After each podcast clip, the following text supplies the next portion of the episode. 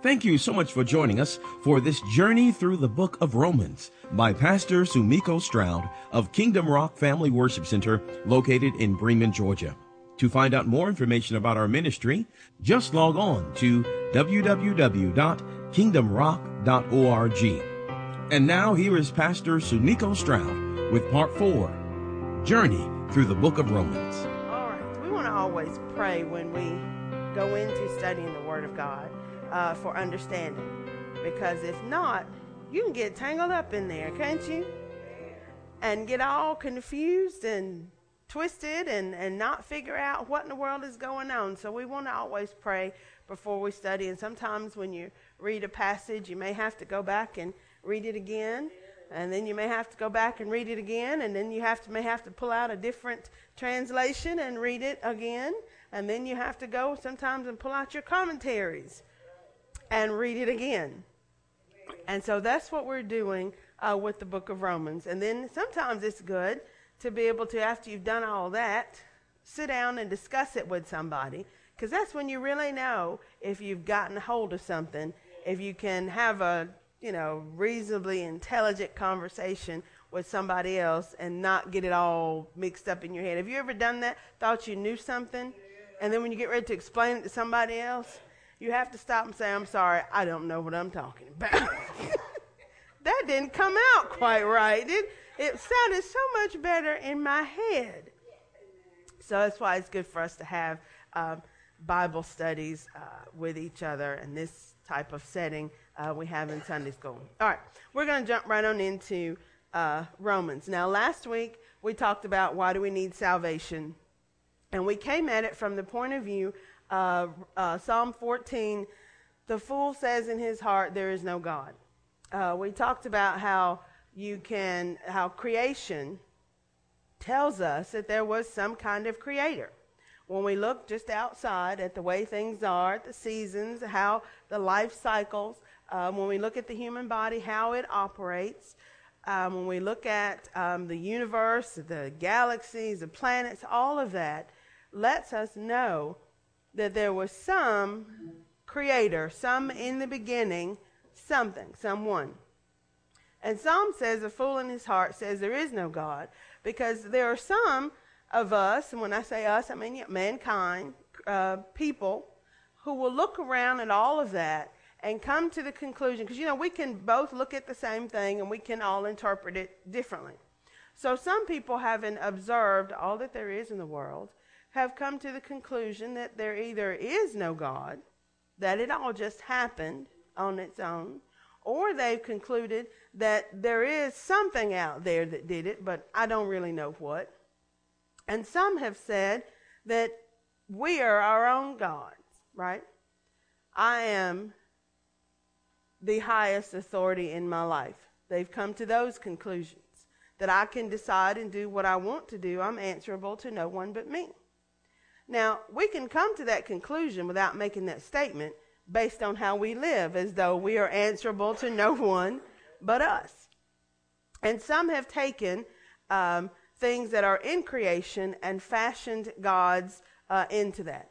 Or they've worshipped the creature more than the creator. We've worshipped animals or stuff, tangible things that we can produce ourselves.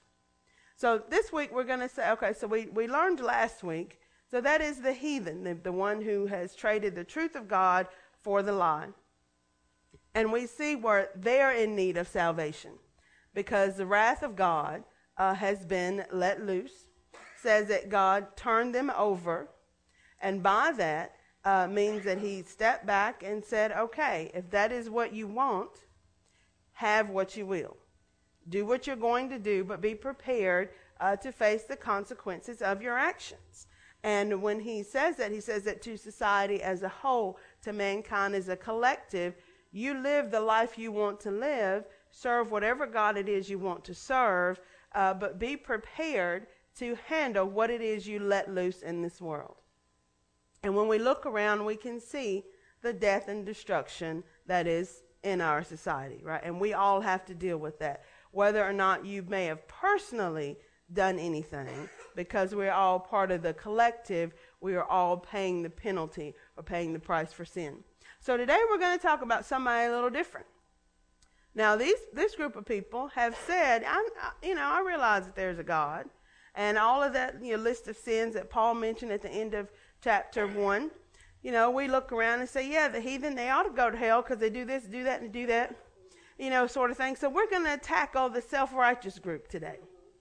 And it's kind of easy to fall into that group because you realize, I know that there's a God, even as we go back to, and say, sometimes we may want to point at people and say, you're a fool because you don't. So we're going to have to be careful today that we don't become self-righteous. And the verse that always, the passage of Scripture, when I think about this, that always comes to mind is Luke 18, verses 10 through 14. And I don't know why every time I read it, it just makes me smile. Because I can just picture, us doing this kind of thing. So easy to do it. All right, it says, 2 men went up into the temple to pray, the one a Pharisee and the other a publican. The Pharisee stood and prayed thus with himself, God, I thank thee that I am not as other men are, extortioners, unjust, adulterers, or even this publican. I fast twice in the week. I give tithes of all I possess. And the publican, standing afar off, would not lift so much as his eyes unto heaven, but smote upon his breast, saying, God, be merciful to me, a sinner.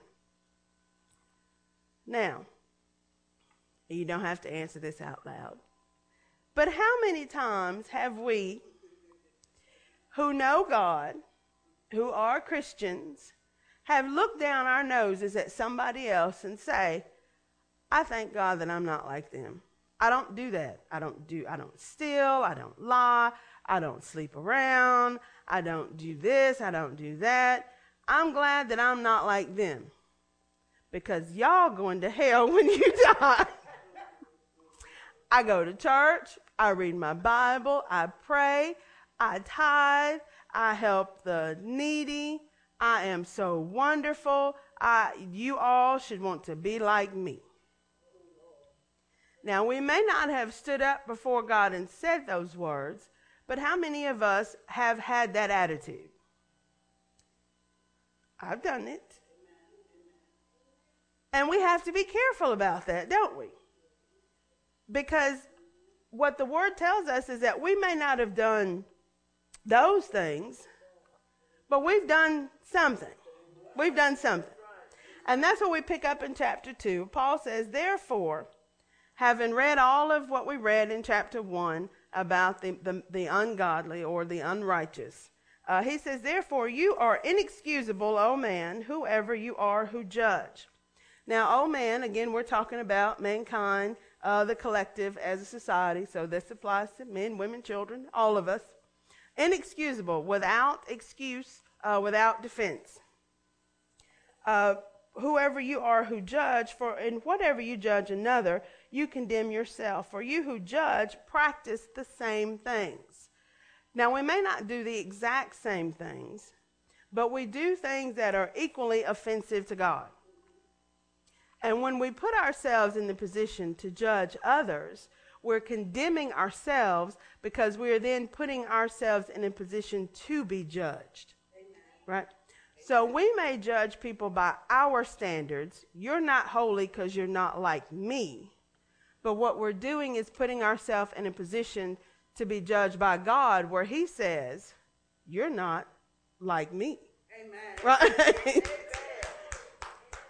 And who wants to be in that position, right?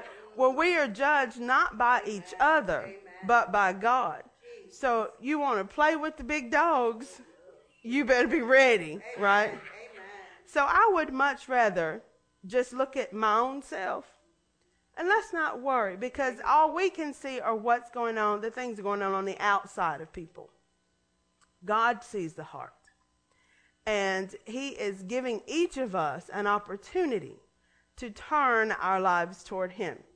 That's why we need salvation, so that we can escape the wrath of God. We don't want to put ourselves in a position to be judged. Now, quick little funny story I heard. There was this lady, bless her heart. She was in a hurry, running late, you ever been running late, you know, you get a little frazzled. Well, she had a plane to catch, so she's zipping through the airport. She was hungry, hadn't had a chance to get anything to eat, so she made a quick little stop, you know, one of those little kiosk places or whatever little places in the airport. Got herself a newspaper, magazine, something to keep her occupied, and a pack of cookies, something she'll eat when she got on the plane. So she gets on the plane, she's running, she's frantic, crazy. She finds her seat, and there's an empty seat in the middle there, and there's a guy sitting on her row by the window. So she sits on the aisle seat, puts her pocketbook and all her stuff in that middle seat, and finally just sort of relaxes. You know, you made it, and you just relax. So they're going on through the flight, and she decides she's going to open up her cookies. So she reaches over in the seat, grabs a pack of cookies, opens them up, pops one in her mouth. The man who's sitting at the edge of the row by the window turns, looks over at her for a few seconds, looks down at the cookies, picks one up, puts it in his mouth, and turns back to look out the window. And she's going, what? No, he didn't just get one of my cookies. He didn't ask. How you just, no home training, no. So in her mind, you know how we do. She's running him down, judging him by, you know, he wasn't brought up right. His mom and daddy wasn't nothing. He ain't going to be nothing. You just can't go taking somebody's cookies, especially if you paid the airport prices for some cookies. So they keep on going, and she eats another cookie, and after a while, he grabs another cookie, and he's just eating, and she's like, oh, he's just going to keep on eating my cookies. So he's just eating cookies, and he's eating cookies, and she's like, he's going to eat all my cookies. So they get to the last one, and she's thinking, surely he's not going to get my last cookie. But sure enough, he reaches over and picks it up. He breaks it in half. He gives her half. He eats the other half. And she's just beside herself, but, you know, she's not going to say anything. So the plane lands, and she's like, I just better hurry up and get off this plane before I give this man a piece of my mind. I can't believe he has sat there. He never even said thank you or nothing. So she gets off the plane, and she's going to the next place where she needs to go, and she opens her pocketbook to get out her boarding pass, and lo and behold, what's in her purse? The pack of cookies she bought. And so there she was thinking he was the one when all of a sudden, you know, she was eating his cookies. So you have to be careful when we are passing judgment on somebody, because there's always something that we are doing that we may not be aware of. That's why it's so dangerous to judge, right? She's sitting here thinking all this stuff about him, and there's no telling what was going through his mind, but at least he was willing to share, right? He even just picked up his last cookie and gave her part of it. So y'all think about that when we are judging other people. Now, we know that the judgment of God is according to truth against those who practice such things. Let's leave the judging to God. Okay? All right, verse 3. And do you think this, O man, mankind, you who judge those practicing such things and you doing the same, that you will escape the judgment of God? Do we think that we will? Hebrews chapter 2, verse 3 tells us, how shall we escape if we neglect so great a salvation, which at the first began to be spoken by the Lord and was confirmed to us by those who heard him? Salvation is the only way out. Otherwise, if there had been another way, why would Christ have gone the way of the cross? Think about in your own lives. When we have to do something, if there is an easier, faster way, don't you take it? If you're going to get the exact same result, wouldn't you take it? And we are just who we are. We don't, you know, are not the mind of God. If there had been another way, he would have allowed us to take the other way. But there was no other way. There is no other way. Salvation is the only way of escape. Okay? All right. Now, in our society and in our legal system, there are just a few ways that you can escape if you have committed some kind of offense, if you break the law. First of all, if you never get caught, if nobody ever discovers your offense, if you steal something but nobody ever realizes you have stolen it, then you know you can get away with it. Or if you flee the jurisdiction and hide. You know, like they say, there's some non-extraditing countries. You break a law over here. If you can get to one of those places, they won't send you back. But you got to stay over there and not get any trouble, you know, with them while you're there. So you can escape you know, the judgment of the legal system that way. So you can do something and it never be discovered, or you can go somewhere where the court system can't reach and stay there, or you can get off on some kind of technicality. You know, you be tried, but there's, for some reason, somebody didn't read you your rights, something, and you may get out of it that way. Or you can be tried, convicted, in prison, and escape. And once you escape, never get caught again. And then you're free from whatever went on. None of those are available to us when it's time to face the judgment of Christ, the judgment of God.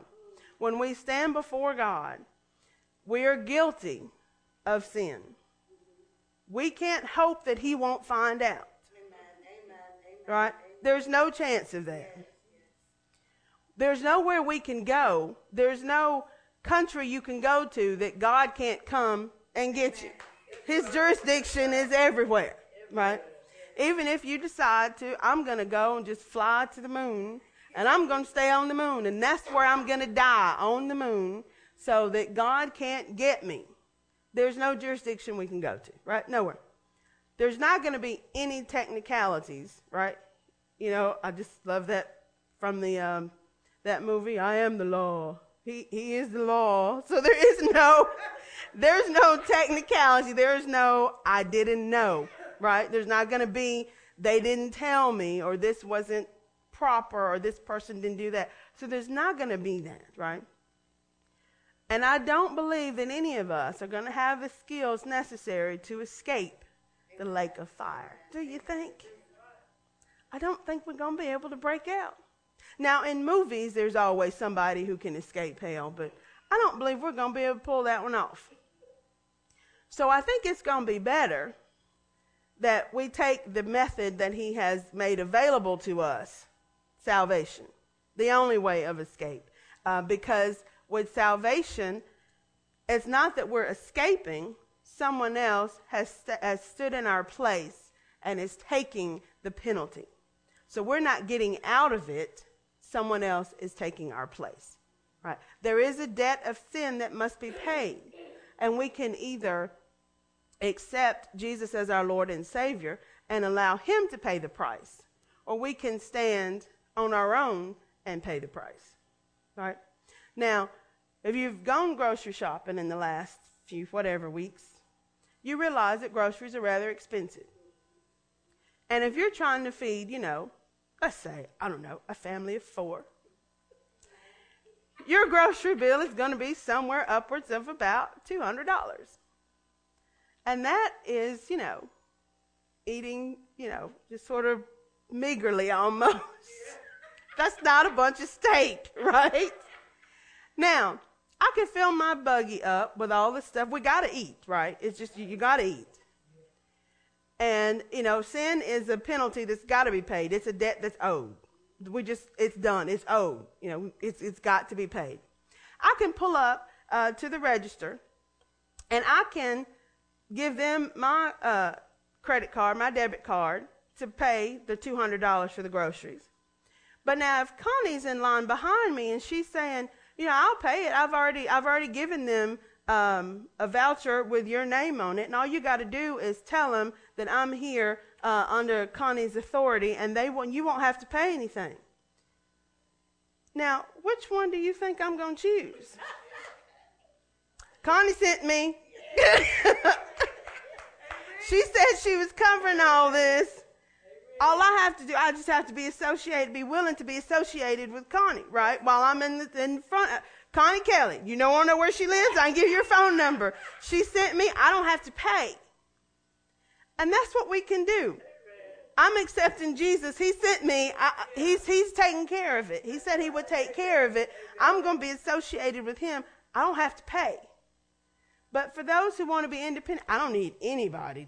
I can take care of myself.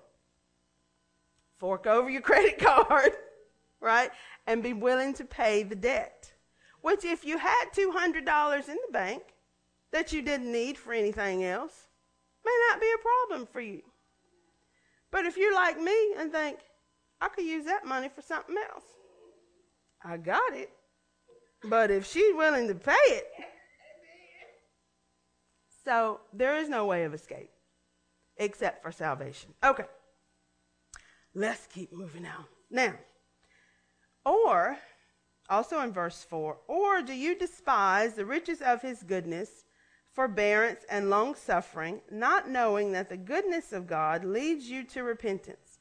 Now, instead of judging people for what they are doing, we instead don't despise the plan of God, the fact that his goodness and forbearance, that he is willing to love people and give them the opportunity to repent.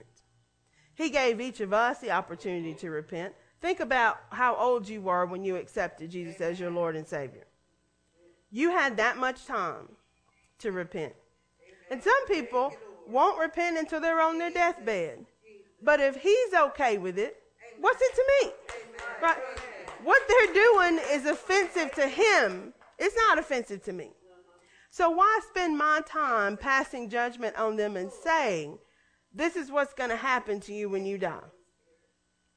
There's been a way of escape. If you're going to tell somebody that, only telling them in the context of, if you don't change, this is where that road leads. But you don't have to go down that road. Amen.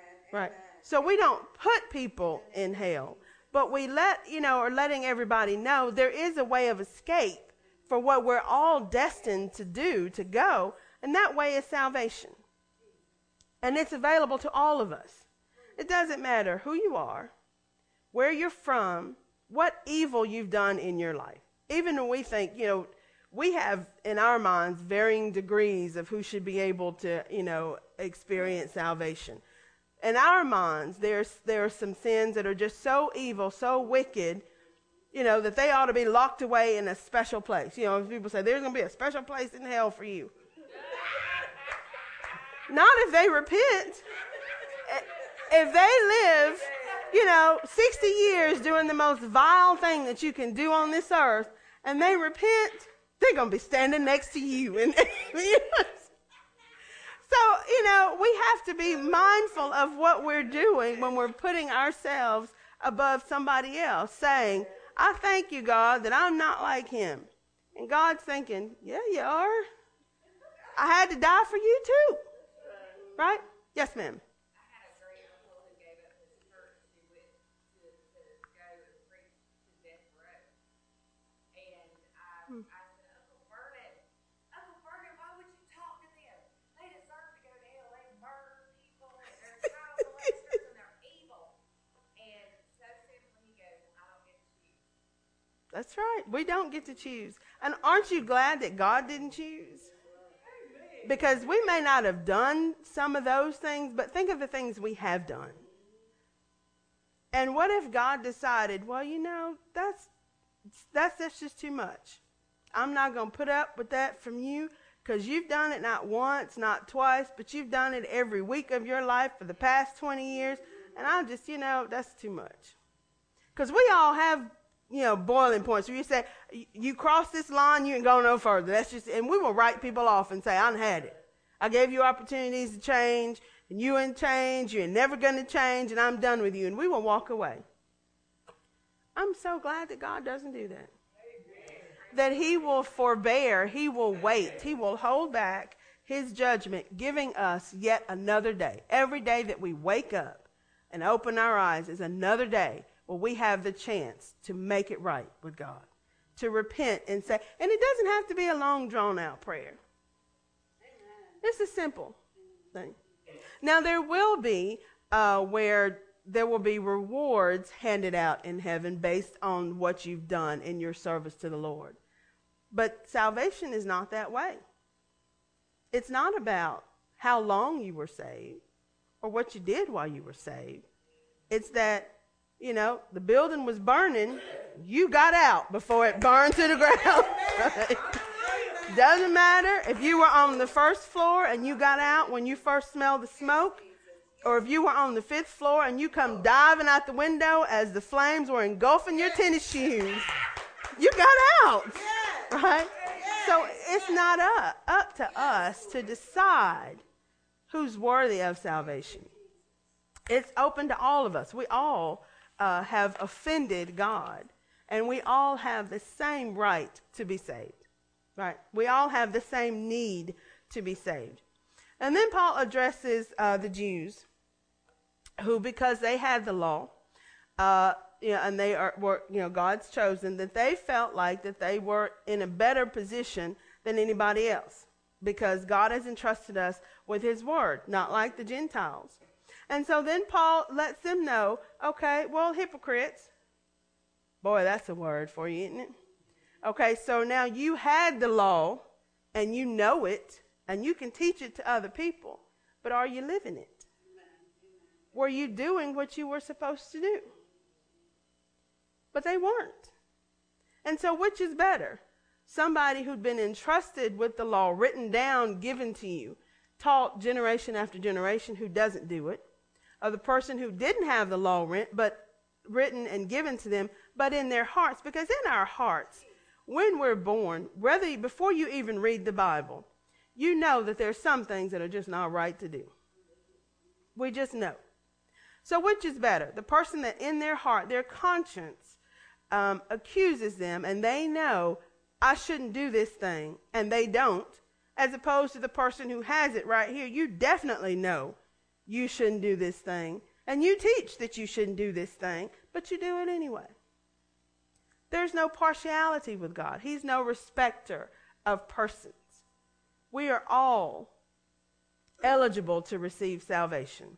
We're all in need of salvation. So he's telling them you are no better than them, in some aspects, possibly worse, because you were giving the Gentiles, who's everybody who wasn't a Jew, you were giving them a reason to not acknowledge God because of how you were living.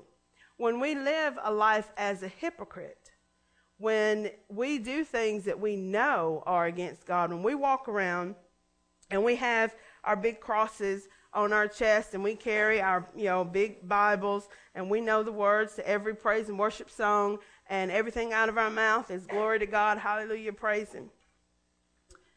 When we go and do something that is against God, that's a mockery, right? A slap in the face. More so than somebody who's not even, if they're not even professing to be saved and they do what's wrong, well, what more do you expect? I'm a law unto myself. I'm doing what makes me feel good. But when I say that I have accepted Jesus as my Lord and Savior, and then I go out and live like a fool, which is worse? How are you going to say that you're better than them because you had the law? You didn't follow it. And because of that, you were turning other people from it. Because it does that, doesn't it? Doesn't it sort of leave a bad taste in your mouth when you see somebody that should know better and who's telling you? And we were watching this movie, and this lady, she was supposed to be a Christian. She was sleeping around with this man.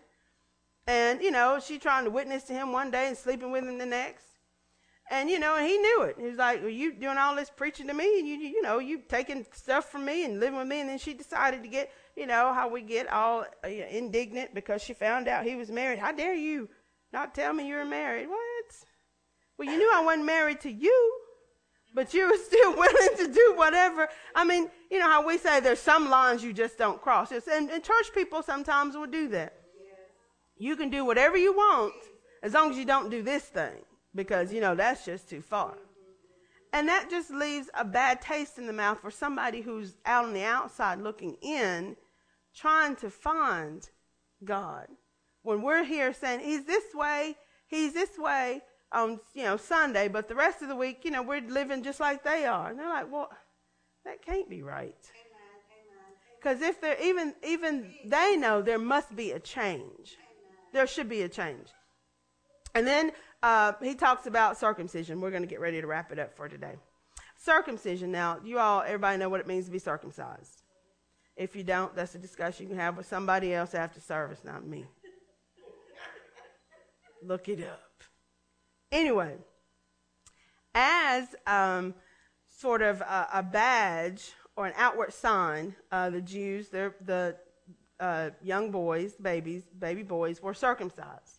And that was like an outward sign that they were believers and followers, that they had the Mosaic law, the law of Moses, from the law of God from or through Moses. And that was that outward sign.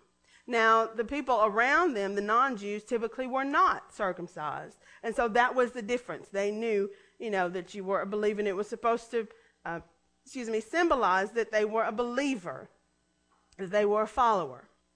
And so he says, what good is it to be circumcised, to say that you are a follower and a believer if you're going to break the law anyway?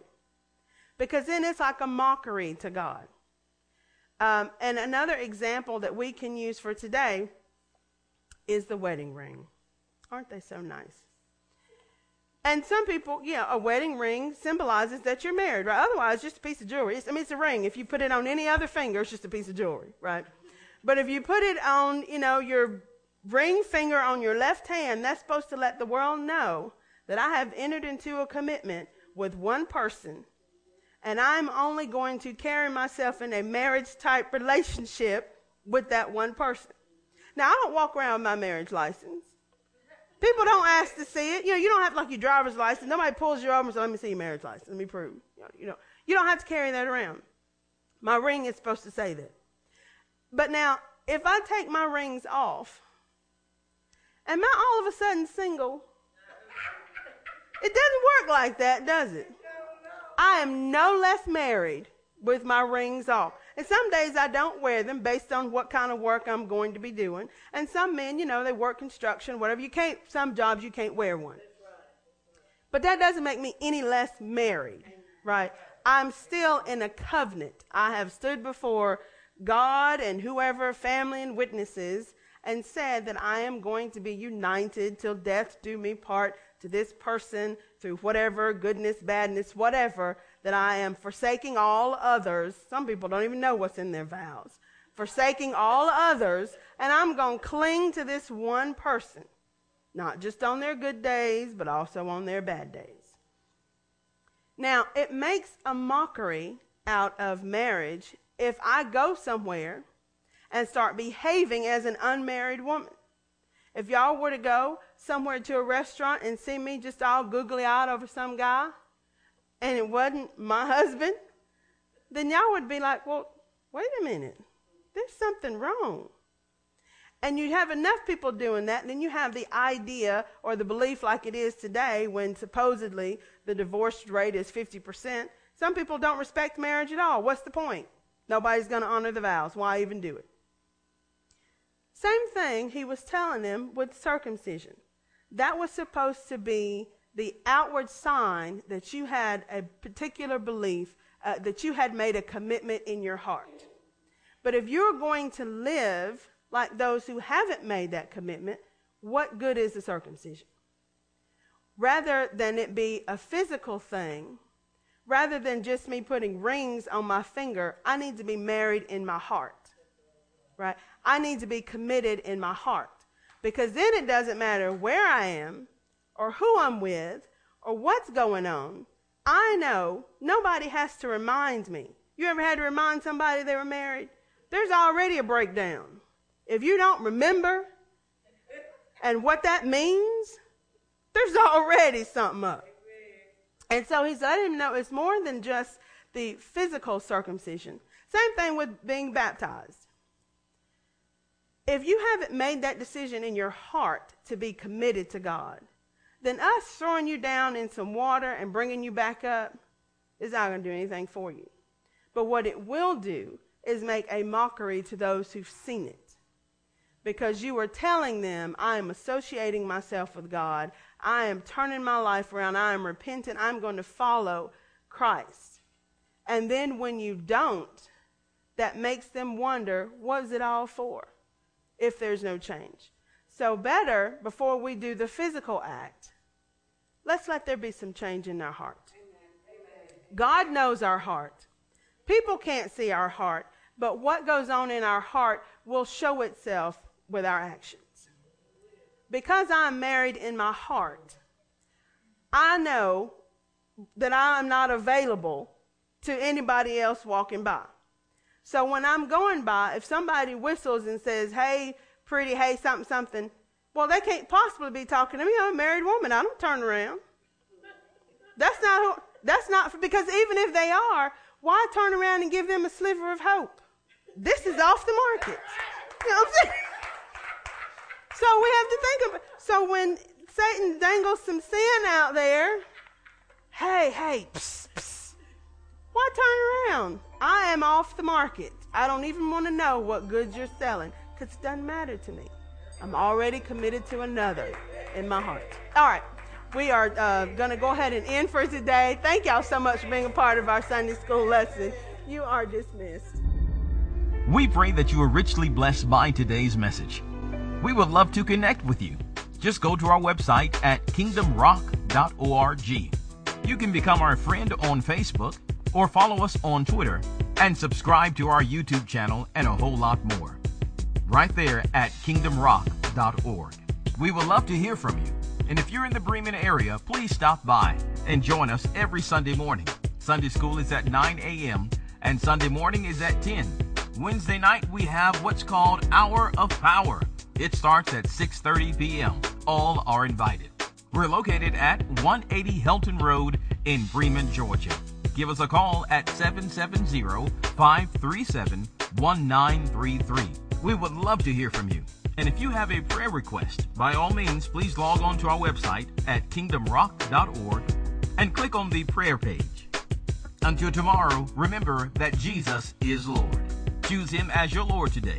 Only He can make a way.